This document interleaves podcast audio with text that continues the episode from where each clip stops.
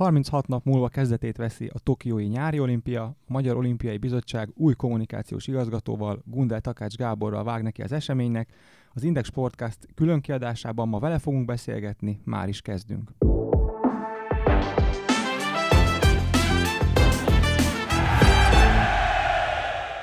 Ilko Miklós vagyok, ez itt az Index Sportcast különkiadása, amelyben a Magyar Olimpiai Bizottság új kommunikációs igazgatójával, Gundel Takács Gáborral beszélgetek. Szervusz Gábor, köszöntelek a stúdióban. Sziasztok, én is köszöntök mindenkit. Mesélj nekünk egy picit arról, hogyan kerültél te a MOB közelébe. Ugye 2017-ben lettél a Budapesti Olimpiai Mozgalom a BOM szóvivője, tehát nem áll tőled messze az olimpiai mozgalom. Hogyan jött a mobos megkeresés, és mi volt a legfőbb indok, ami miatt te igent mondtál erre? Hú, hát jó sokat kérdeztél, nyugodtan mennyi egyél így áll valamit. Ez... Hát kávét addig meg szóval. Jó, szóval um, én 1992-ben voltam először olimpián, Barcelonában, és az nekem egy nagyon-nagyon meghatározó élmény volt. Nem csak az, hogy sport riporterként kint lehettem az olimpián, hanem főleg az, hogy ugye mi akkor, én, én a szocializmusban nőttem föl. És 92-ben egy olyan jelenséggel találkoztam, amivel addig nem. Nevezetesen azzal, hogy ugye amikor itthon, itthon nézett tévéről az olimpiát, akkor egyik sportesemény jön a másik után, és sokkal több mindent nem látsz belőle. De amikor ott vagy, akkor egy nap elmész mondjuk egy sporteseményre, vagy kettőre. De a többi idődet azt az utcán töltöd, meg a közösségi terekben, meg az olimpiai parkban, stb. Együtt ugyanolyan emberekkel, mint te a világ minden részéről. És én akkor jöttem rá arra, hogy valójában mi emberek bárhonnan jövünk a világból, egyformák vagyunk a tekintetben, hogy ugyanazt szeretnénk. Szeretnénk biztonságban élni, nyugalomban élni, szeretetben élni, mosolyogva élni, szeretjük az élményeket, oda megyünk, szurkolunk, tapsolunk, és a többiek pont ugyanolyanok. Tehát ezek a határok, meg politika, meg ők, meg mi a szocialisták, meg az imperialisták, meg nem tudom, ezek mind ilyen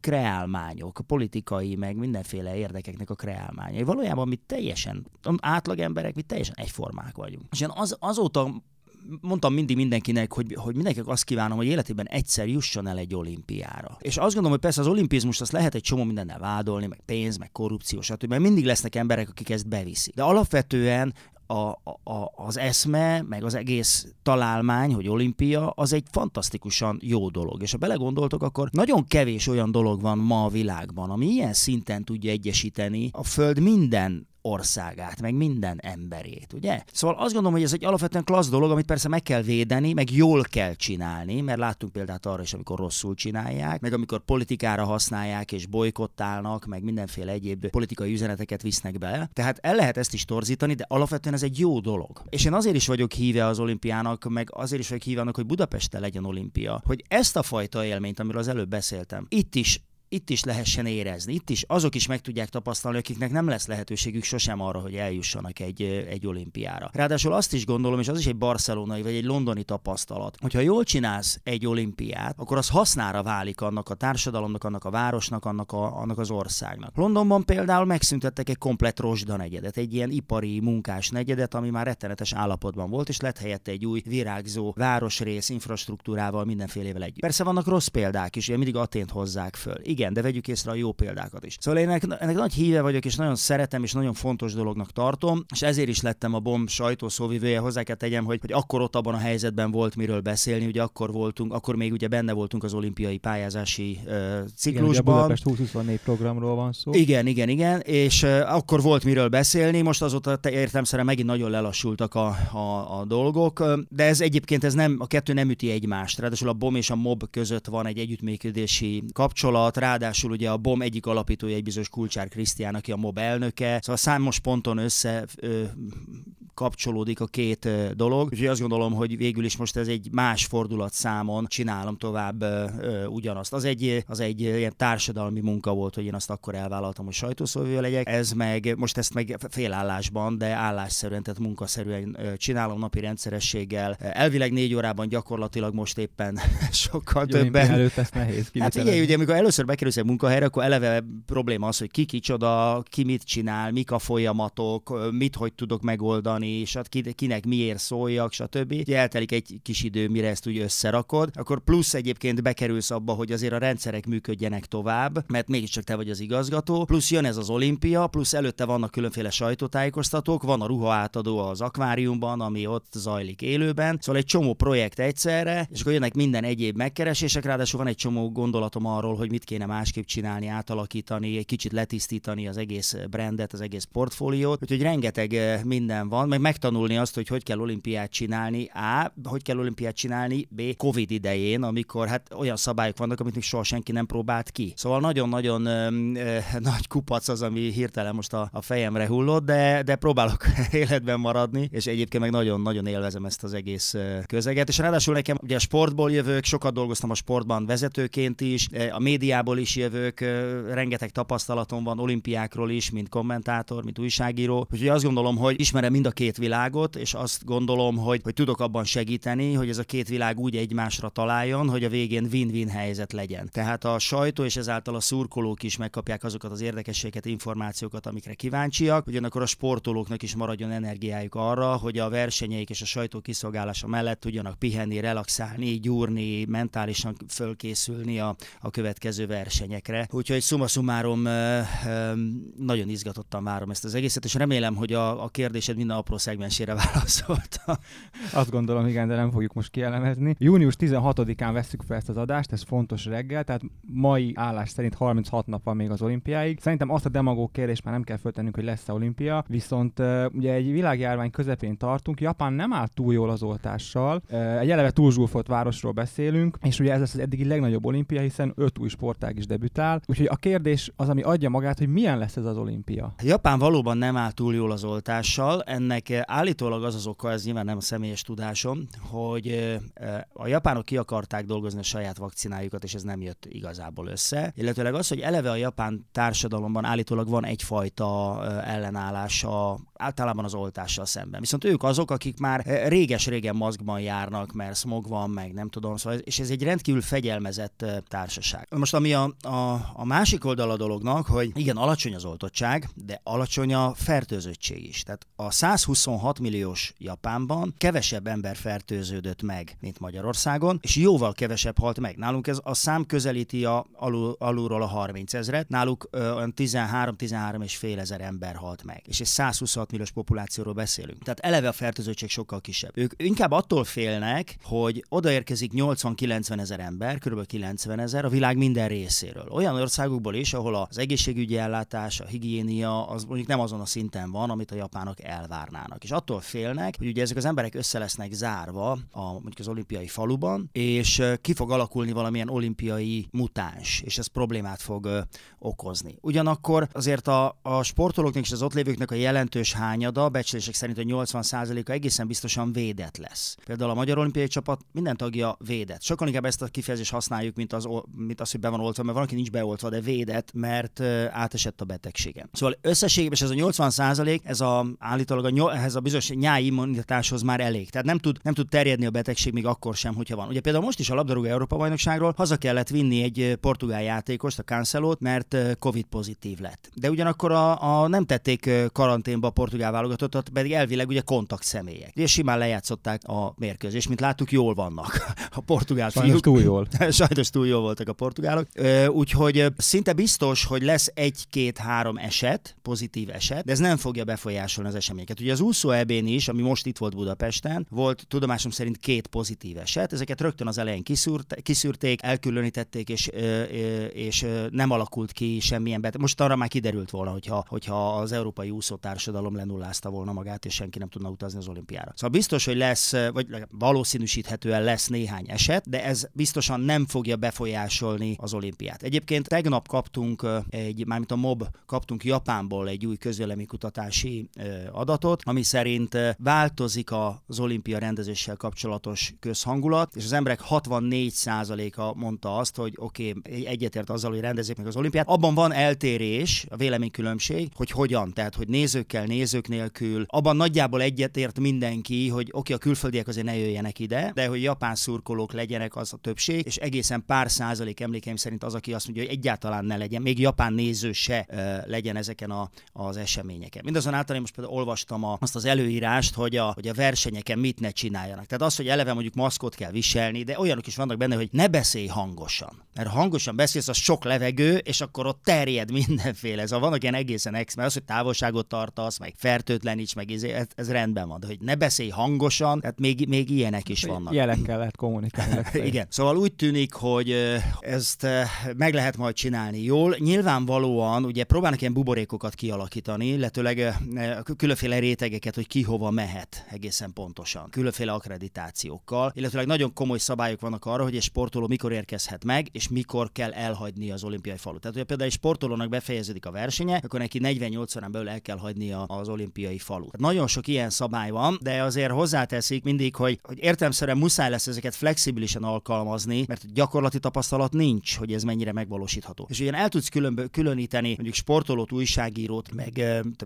technikust, meg nézőt, de azért óhatatlan vannak pontok, amikor találkozol. Tehát például egy sportolónak kötelessége végig menni az úgynevezett vegyes zónán, a mix zónán a verseny után, ahol egy egészen határozott piros csík kötél fogja elválasztani az újságírótól, aki egyébként nem feltétlenül ugyanabban a buborékban van. De az újságírók között is vannak különbségek, mert az újság, egyik újságíró nem mehet a mix zónában, másik mehet. De hogy ki kivel hol találkozik, ezt nagyon-nagyon nehéz definiálni, elhatárolni, stb. De nyilván vannak rá törekvések, nyilván igyekeznek ezt optimalizálni, de nem, tehát nincs az a buborék, ami százszázalékos lenne, főleg akkor, amikor ilyen sok különféle funkciójú embernek kell egy helyen e, együttműködnie. Ja, tudósítottál 1992-ben Barcelonából, és ott voltál ugye a, a London és a Riói olimpián tudósító stábban. Rióban, uh, Rióban itthon voltam, itthon voltál, Pekingben voltam. Pekingben voltál, közvetítettél uh, három futball VB-ről is, és uh, három Európa bajnokságról is többek között. Igen, azt, igen. Na most lehet-e ezek közé egyenlőséget tenni, vagy melyik volt számodra a legemlékezetesebb? Hát nyilván, ahogy említettem, nagyon emlékezetes volt a Barcelona, ami az első volt, és azok az események voltak még nagyon emlékezetesek, amikor uh, valamilyen fajta magyar uh, vonatkozási eseményt uh, közvetíthettem. Tehát például ugye elég sok futballt közvetítettem életemben. Egy világversenyen egy magyar meccs adatott meg, ez az Izland elleni meccs, de ez örökké emlékezetes lesz számomra. Illetőleg én például nem közvetítettem sose olimpiai aranyat, csak bronzot, ráadásul az a bronz is ökölvívásban volt, ami azt jelenti, hogy nem megnyered a bronzot, hanem elveszíted a, a döntőt, ugye, és bánatosan közlött, hogy hát így bronzérmes lett szegény. Szóval vannak nagy különbségek, tehát annyival jobb belekiabálni, hogy XY olimpiai bronzérmes, nem, hát pontozásos vereséget szenvedett, úgyhogy bronzérmes az olimpián, mint Kovács Kokó István. Mert nekem a mhm. Barcelona jutott, nem az Atlanta. Úgyhogy, de nincs, nincs ezzel bennem semmi hiányérzet, vagy nem érzem azt, hogy nekem hú, vissza kell térnem, mert egy aranyat még muszáj közvetítenem. Mondjuk egyszerűen nem azokat a sportákat közvetítettem, amiben egyébként lett volna szanszunk aranyat nyerni. De ez így, így jól van. Mi volt a legrémesebb közvetítés, amire visszaemlékszel, amit alig bírtál végigülni? Hát nem tudom, rémesre nem emlékszem. Vannak nagyon unalmas mérkőzések. Volt egy, a dél-afrikai világbajnokságon volt egy Paraguay-Japán mérkőzés, már egyenes kieséses. Egyenes kieséses. Legalább volt tét akkor. Igen, na most az körülbelül a tizedik percben le lehetett venni, hogy ezek nem akarnak futballozni, de egyik se. Itt baj lesz. És akkor olyanokat kellett mondanom, hogy hát kedves nézőink, azért előbb-utóbb izgalmas lesz. Tudod, és akkor, és akkor 0-0 a rendes játékidő, és akkor indul a hosszabbítás, és tudod, hogy ezek 11-est akarnak rúgni, és akkor fújjátok már, és akkor végre 11, 120 perc dögunalom, és akkor 11-eseket tovább jutott valamelyik, már nem is emlékszem, hogy melyik, mert annyira rettenetes volt. De hát ezzel szemben tegnap valaki megkérdezte tőlem, hogy fölvetődött ez a Christian Eriksen történet, és hogy mi volt a legnagyobb dráma, amit én közvetítettem a sportpályafutásom során, vagy a, a, a sport újságírói pályafutásom során. És akkor hogy belegondoltam, és hál' Istennek ilyet nem kellett közvetítenem, hogy, hogy valaki összeesik és, és az életért küzdenek. A legnagyobb dráma, amit közvetítettem, az a német-brazil 7-1 volt. Tehát én annyi síró embert nézőtéren még nem láttam, mint akkor. Tehát zokogó gyerekek, csalódott, látszott a csalódottság az arcuk, értetlen apukák, hogy nem ezt ígérték a gyereknek, az anyukák, akik próbáltak valahogy összetartani a családi egységet, és mindenki sírt a nézőtéren, és 7-1, tehát emlékszem, hogy Hegyi Ivánnal, aki azért elég komoly lexikális tudással rendelkezik, 3-0-nál elkezdtük keresni azt az adatot, amire egyikünk se készült föl, pedig ő is elég készülős, meg én is, hogy mi volt a brazil labdarúgó válogatott valaha volt legnagyobb veresége. Tehát ezt az adatot nem éreztük szükségesnek a meccs előtt kikeresni. Az Andál leszekből, valahogy 1924-ben az argentinoktól kikaptak valami sok kevésre, szóval ez volt a legtöbb dráma de hát ez is egy, egy sporttörténelem, tehát ez, ez a hét egy. Zajlik az Európa-bajnokság, nyilván követed. Persze, uh, hiányzik az, hogy, hogy beülj és kommentálj egy meccset, és amikor nézel a meccset, akkor hogy nézed a meccset? Egy sörrel a kezedbe barátokkal, vagy, vagy egy kicsit ott van a kezedbe félig a mikrofon és mondogat dolgokat? Hát nem, nem, teljesen normális szurkolóvá megyek vissza, bár kétség kívül, ami szakmailag vagy nagyon jó, vagy nagyon nem jó, az persze föltűnik a, az embernek. Tehát ugye, hogyha ha az átlag ember nem tudja általában megmagyarázni, hogy valami miért jó, vagy miért nem jó, csak, csak azt érzi, hogy ez most valahogy nem jó. Nyilván, aki ért hozzá, az azt is tudja, hogy mi, hogy, hogy mi az oka annak, hogy valami nem jó, vagy mi a szakmai hiba. Nyilván ezekre felszíszenek, de nem, nem rontom el a saját szórakozásomat azzal, hogy csak a kommentátorra figyeljek oda. Tehát abszolút át tudom engedni magamat a, a meccsnek. Egyébként nyilván, ha úgy alakul az élet, akkor örültem volna, és elvállaltam volna, hogy ezen az ebben közvetítsek, de amikor én eljöttem az MTV-ből, akkor tudtam, hogy ez azzal is fog járni, hogy ez most nem adatik meg többet, bár soha nem mondasz, hogy soha, de értemszerűen nem úgy készültem erre az EB-re, hogy de jó lett volna. Ráadásul most ezzel az olimpiai dologgal annyira, annyira tele van a fejem, hogy, hogy most nem is, nem is, nem is, tehát nincs is arra energiám gondolni, hogy milyen jól volna még közvetíteni is. Ha már a médiánál tartunk, ugye, ahogy említetted, félállásban a Mobnál dolgozol, és mellette ugye szeptemberben visszatérsz a képernyőre az ATV-nek a Gamius nevű uh, tudásalapú vetélkedőben, amint ugye most uh, zajlik a forgatás, van még szabad időd egyébként ezek mellett? Vagy? A Genius-t azt uh, majd júliusban közvetlen az olimpia előtt forgatjuk, úgyhogy most még uh, igyekszem az olimpiai dolgaimat, uh, meg egyéb, van, van néhány egyéb dolog, amit elvállaltam korábban, azoknak eleget tenni, és akkor elkezdünk július 7-től uh, forgatni, fölveszünk 30 adást uh, 19-ig, és akkor két napra rá pedig megyek az olimpiára, úgyhogy most nincsenek a problémáim, hogy hova menjek nyaralni.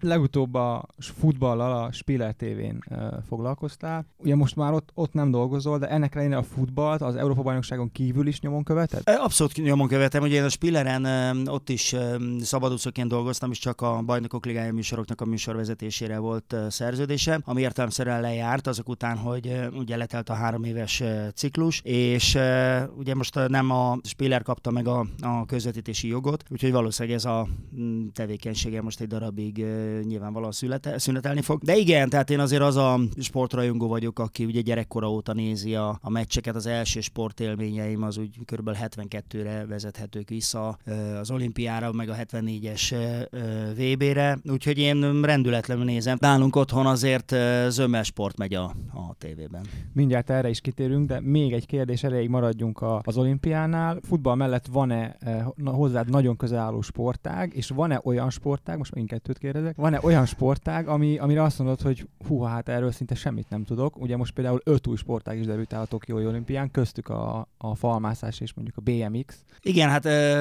hozzám közel áll a kézilabda, mert én annak idején kézilabdáztam, még ha ö, nem is volt túl szerencsés a pályafutásom, mert amikor ö, Ugye az volt a tét, hogy az ifiből fölkerüljünk a felnőttbe a budapesti Spartakuszban, amelyik akkor egy komoly nb 1 csapat volt. Akkor nekem lett valami rejtélyes betegségem, amiről a mai napig nem tudják, hogy pontosan mi volt, viszont biztosan biztos azt tanácsolták, hogy hagyjam abba az élsportot, és én akkor abba hagytam. Azzal szoktam vigasztalni magamat, hogy így viszont több olimpiára jutottam el. De szóval a kézilabdáz mindenképpen közel áll a, a szívemhez, és mivel kézilabdáztam, ezért általában a csapatsportágak azok, amiket jobban értek. Nem a szabályokra gondolok, hanem az egésznek a, a lelkületét, hát nincs erre jó szó, tehát a lelkületét, a gondolkozását, hogy hogyan működik egy csapat belülről. Az utóbbi időben sokat foglalkoztam úszással, a több Budapesten rendezett világversenyen is voltam helyszíni kommentátor, úgyhogy bele kellett ássam magam a, a sportba. Általában ilyen mindenevő vagyok, és a párfitásom során elég sok mindent közvetítettem, például az Eurosporton annak idején még sumo birkózást is éveken keresztül, de természetesen vannak olyan sportok, amiket nem ismerek ilyen szinten, vagy ilyen mélységben, mint amit mondjuk a, a csapatsportokat. Tehát, hogyha a falmászás szabályát kérdezed, akkor abból most lehet, hogy megbuknék. Vagy épp a breaktáncot. Breaktán nagyszerű sportág biztosan, de nem, szóval nem, nem, nem akarok, de nem, nem, nem tudom, tehát nem vagyok benne az egészen biztos. Egyébként a, fal, a falmászás az a, a Buenos Aires-i ifjúsági olimpián óriási siker volt. És tulajdonképpen nagyon jól fogyasztható, mert nem kell nagyon magyarázni. Tehát ott áll két ember, ott a fal, zsum, föl. És nagyon látványos, gyors, dinamikus, dinamikus, tehát például most a Tokió olimpián is nagy sikert várnak a, a falmászástól. És általában uh, dilemmája az ugye a, a Nemzetközi Olimpiai Bizottságnak, hogy hogy vegyítse a klasszikus sportágat a modern sportágakkal, ugye, ami a, ami a, a, a, a birkózás elvárása, a, mert ugye okori görög sportágról van szó, elvárás az olimpiától, ugyanakkor rengeteg problémával küzd a sportág. Vagy komolyan felvetődött, hogy az ökölvívás kikerül az olimpiai programból. Mondjuk ehhez nem csak a sportági sajátosságok kellettek, hanem az is, hogy nagyon komoly korrupciós problémák vannak a Nemzetközi Ökölvívó Szövetségben. Majd Kokó most rendet csinál, mint, mint új főtitkár. Legalábbis szurkolunk neki. Szóval ez egy nagyon komoly dilemma, és hogy hol van a határ, és hogy egyáltalán az meg a másik dilemma, ugye, hogy most 33 sport lesz, közel 400 sport versenyszám. Versenyszám lesz, igen, tehát ez a jó kifejezés, mert ugye a, na, elég komplikált, mert a 33 sportágon belül összesen 42 van, csak van, ami össze van vonva, tehát ugye a bringa az sok sportág, igen. vagy a vizes Úszás, sportok a sok sportág, a igen, igen, meg ugye a szinkron, meg a műugrás, stb. Tehát ezek mindig ilyen dilemma, hogy hogy számolják a, a, az IOC, a Nemzeti Olimpiai Bizottság az 33 per 42-vel uh, számolja, úgyhogy, de ez sok valószínűleg. Tehát Párizsban és Los Angelesben kevesebb lesz, és kevesebb sportoló is lesz. Mindig, mindig nagyon nehéz, hogy hogy állítsák össze az olimpiai programját. Ugye vannak ilyen basic sportágak, amik, amik sérthetetlenek, és akkor vannak a sportágak, amiket lehet cserélni, most ez kerül be, az kerül be, ez kerül ki, az kerül ki. Egyébként van olyan sportág, amit te hiányolsz mondjuk az olimpiáról? Hát értelem, most nem, nem tudnék olyat mondani. Szerintem is inkább egy picivel több van a kelleténél. Most már ugye például a küzdősportok is van karate, tehát ez a sportkarate, van taekwondo, tehát most már ebben is van több műfaj. Ugye felvetődött, hogy a kickboxnak olimpiai sportágnak kéne lenni. Nyilván ez azon múlik, hogy hány embert érint a világban, hány országot érint a világban. Például ugye a vízilabdával szemben ez a legnagyobb kritika, hogy nagyon kevés sportágban játszák, de mivel az amerikaiak se rosszak, meg az ausztrálok se, ezért nem lehet azt mondani, hogy ez egy ilyen európai belterjes dolog. Tessék? ja, igen, hát igen, úgy, igen. úgy értem, hogy mivel, hát, tehát, mivel vannak amerikaiak meg ausztrálok, és nem is sikertelenek, ugye, ezért, ezért még fel lehet tartani ezt a, ezt a sportágat. De igen, tehát ilyen szempontok vannak. Egy személyes kérdéssel zárnám az adásunkat. Ugye a Fiat Bence, ő is profi futbalista, ugye a Győri Etolban szerepelt kölcsönben a Morfehérvártól a nemrég véget ért idényben. Jártok-e a családdal az ő meccseire, és otthon mennyire téma a sport, mennyire vannak nagy viták a futballról? Abszolút téma a sport. Amikor lehet, akkor nagyon járunk, bár most éppen Ausztriában edzőtáboroznak, úgyhogy most nem járunk, de, de egyébként igen, igen, és a feleségemet se lehet elvonszolni, tehát ez igazi sportanyuka, aki nem, tehát azt gondolom, hogy nem anyukáknak való, hogy a gyerek kapus legyen. Tehát az, a, amikor egy anyuka azon rimánkodik, hogy csak nehogy a kapu felé menjenek, mert nehogy baj legyen. Az ha jó a védelem. hát meg ha jó a kapus, ugye másik azt mondja, de jöjjenek, csak lőjenek kapura, hogy derüljön ki, hogy milyen baromi jó kapus, ugye. Szóval abszolút téma, de igyekszünk inkább beszélgetni róla, inkább hangosan együtt gondolkozni, mint azt mondani, hogy ezt csináld, azt csináld, azt csináld. Nyilvánvalóan szakmai kérdésekben nem fog beleszólni, hogy most a mielőtt elvetődsz balra, húzd egy kicsit közelebb a jobb lábadat, a bal lábat hozzá, ilyen, ilyeneket nyilván nem fog mondani. Ráadásul én, én ugye kapus voltam, csak kézilabdában, de az egy teljesen más mozgásforma. Inkább amiben lehet egyébként egy szülőnek segíteni a gyerekének, az az, ha nem taktikáról beszél, meg technikáról beszél, hanem mentalitásról beszél. És azt gondolom, hogy abban viszont nagyon sokat lehet segíteni egy gyereknek abban, hogy jobb sportolóvá váljon. Nagyon sok mindenről lehetne még beszélgetni, de egy bónusz záró kérdés most már tényleg. Szerinted ki nyeri a labdarúgó Európa bajnokságot? Ugye egy, a csoportkörből egy forduló ment el, ugye azért még nehéz messzire menő következtetéseket levonni, de nálad ki most a favorit? Hát bent a, a mobban van egy ilyen tipjáték, ahol én Belgiumot jelöltem meg, de most azt gondolom, hogy, hogy rajtuk kívül az olaszoknak és a franciáknak van komoly esély, akikről most így úgy tűnik egy, illetve az olaszok esetében két mérkőzés után, hogy, hogy jó paszban vannak. A németek első meccse az nagy csalódás volt. Portugál csapat szerintem jobb, mint az öt évvel ezelőtti, de ez nem feltétlenül jelenti azt, hogy meg fogják tudni védeni a, a, a címüket. A spanyolok szerintem gyengébbek, az angolok meg úgyis elszúrják valahol. Már bocsánat, ilyen, bocsánat egy ilyen gonosz vagy. Egyébként jót tenne az alapdarúgásnak, hogyha az angoloknak meg is sikerülne, de, de nem hiszem. Tehát szerintem ez a belga, olasz, francia. Franciák nagyon erősek. Ez volt már az Index Podcast külön kiadása. Gundel Takács Gábornak köszönöm szépen, hogy elfogadta a meghívást. Én köszönöm, hogy elhívtatok. Hallgatóinknak köszönjük a figyelmet. Az iTunes-on és a Spotify-on is elérhetőek vagyunk. Vasárnap pedig jövünk a Magyarország-Franciaország Európa bajnoki csoportmeccs elemzésével. Tartsatok velünk akkor is. Sziasztok!